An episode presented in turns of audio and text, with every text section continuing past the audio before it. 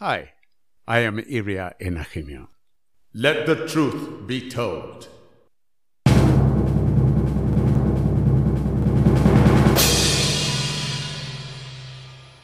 Americans love superlatives. Often you hear the Americans say, only in America. Well, eat your heart out, America. In Nigeria, anything can happen, and we can proudly beat our chests and declare also, only in Nigeria.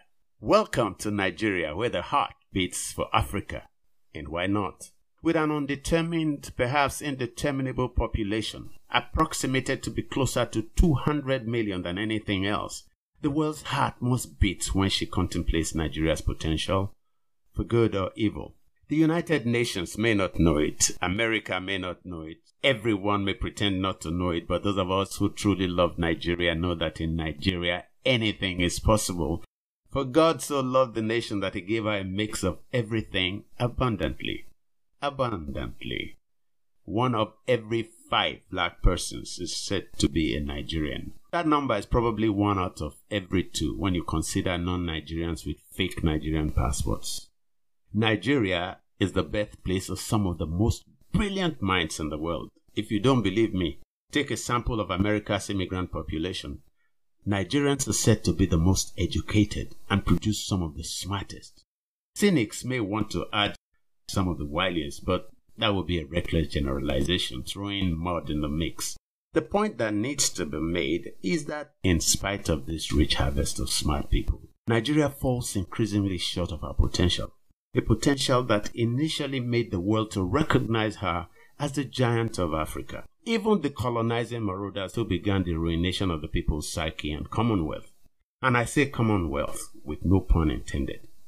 Beyond such formidable human resource, Nigeria is also blessed with good weather, rich arable lands, and abundant natural resources. She has all the qualities to be a mecca for tourists and investors. Nigeria is also the homeland of some of the world's richest and poorest humans. I said it was a mixed inter. So, when Nigeria ceased to be the much wooed bride of the industrialized or developed world, I wondered did the world become so myopic it cannot see pure gold beyond the mud and grime? Are they not foolishly throwing away the baby with the bathwater? Forget Africa's rogue leaders. There are rogue leaders everywhere in the world. Forget desert sands and take a real good look. I know I said the world's heart must beat when she contemplates Nigeria's potential for good or evil. So let me begin with the good. You don't have to wait for dessert, although I just happen to know that bad news tends to be most delicious, and I will spare you the ugly. I used to think that elections in the West were incomparable to elections on the African continent. But now, as I watch USA in the heat and passion of presidential elections, I have come to realize that the fault is really in our stars. Man's cannibal instincts may have been curbed, but he remains a predator and will feast on other men other than orally. Elections are orgies of sorts in which power is in full erection, and rape may be written off as collateral damage. On television, advertising driven on wheels of lies, intrigue, and rage nudge each other out of sight. Fools bump off each other or suspend animosities in order to hold an unholy union for acquiring strength against a bigger foe.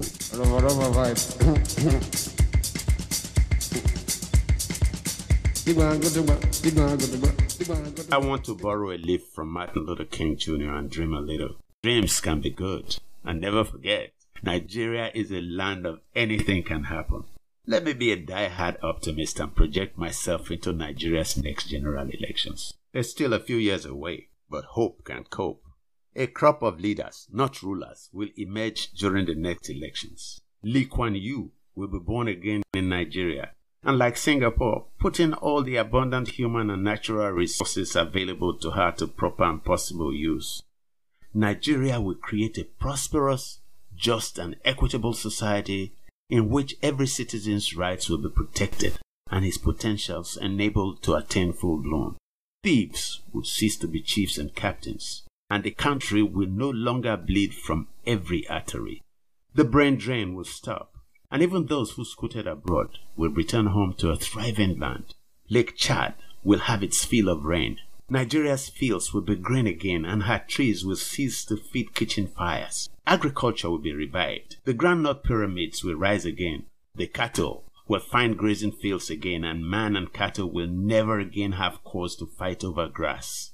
In the nation rich with gas and fossil fuel, no one will ever have to be blasted out of life by combustible fuels stored under the bed in jerry cans. Investors and tourists will fill conference rooms across the nation negotiating billion dollar businesses.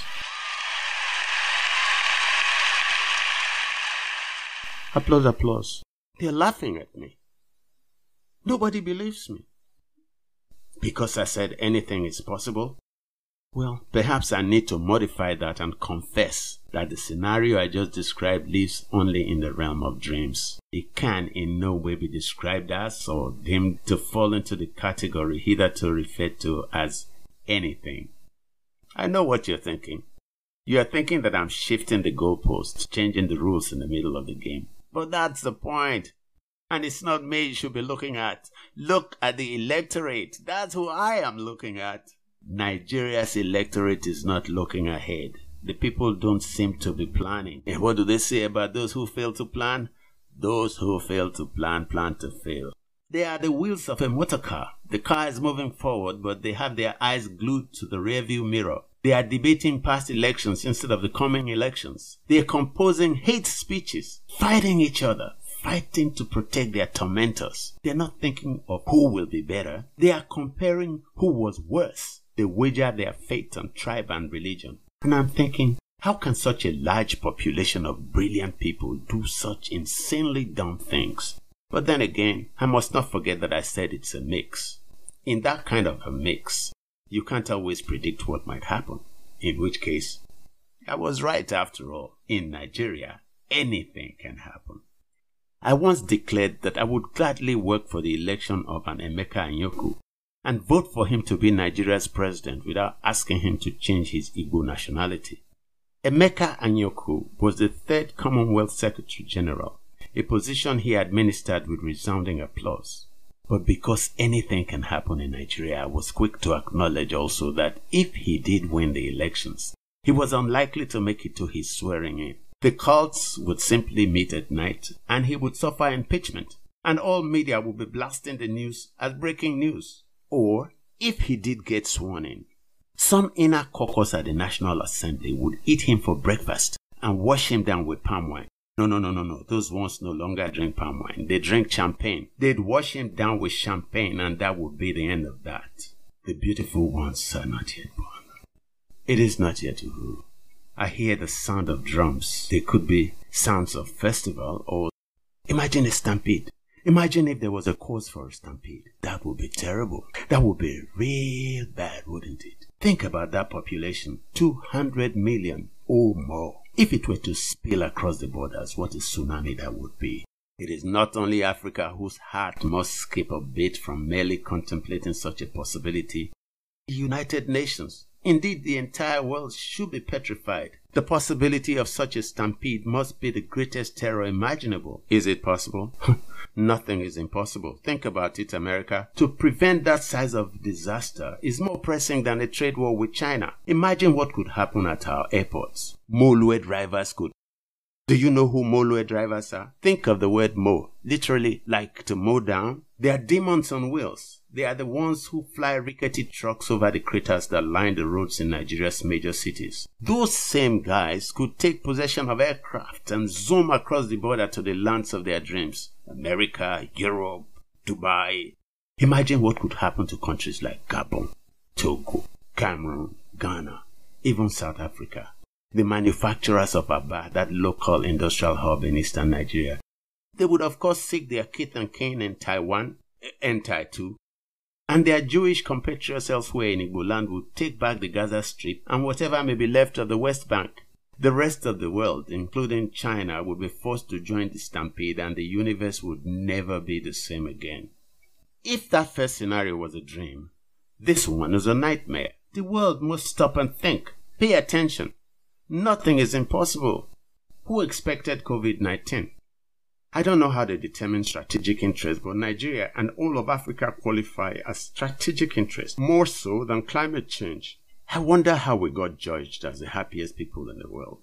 A feast is not a feast because there was much meat and wine on the table, or because of the frenzy of the dancers. A feast must also recognize the size of the belly of the dog under the table. Those who accused us and found us guilty of being happy probably must be cockeyed. They failed to see the seething and ever increasing population of the wretched, or the growling faces of the slave drivers and the fangs with which they suck blood. The stampede is such a possibility. It is wise that the heart of the world must beat for fear of that stampede. Anything can happen.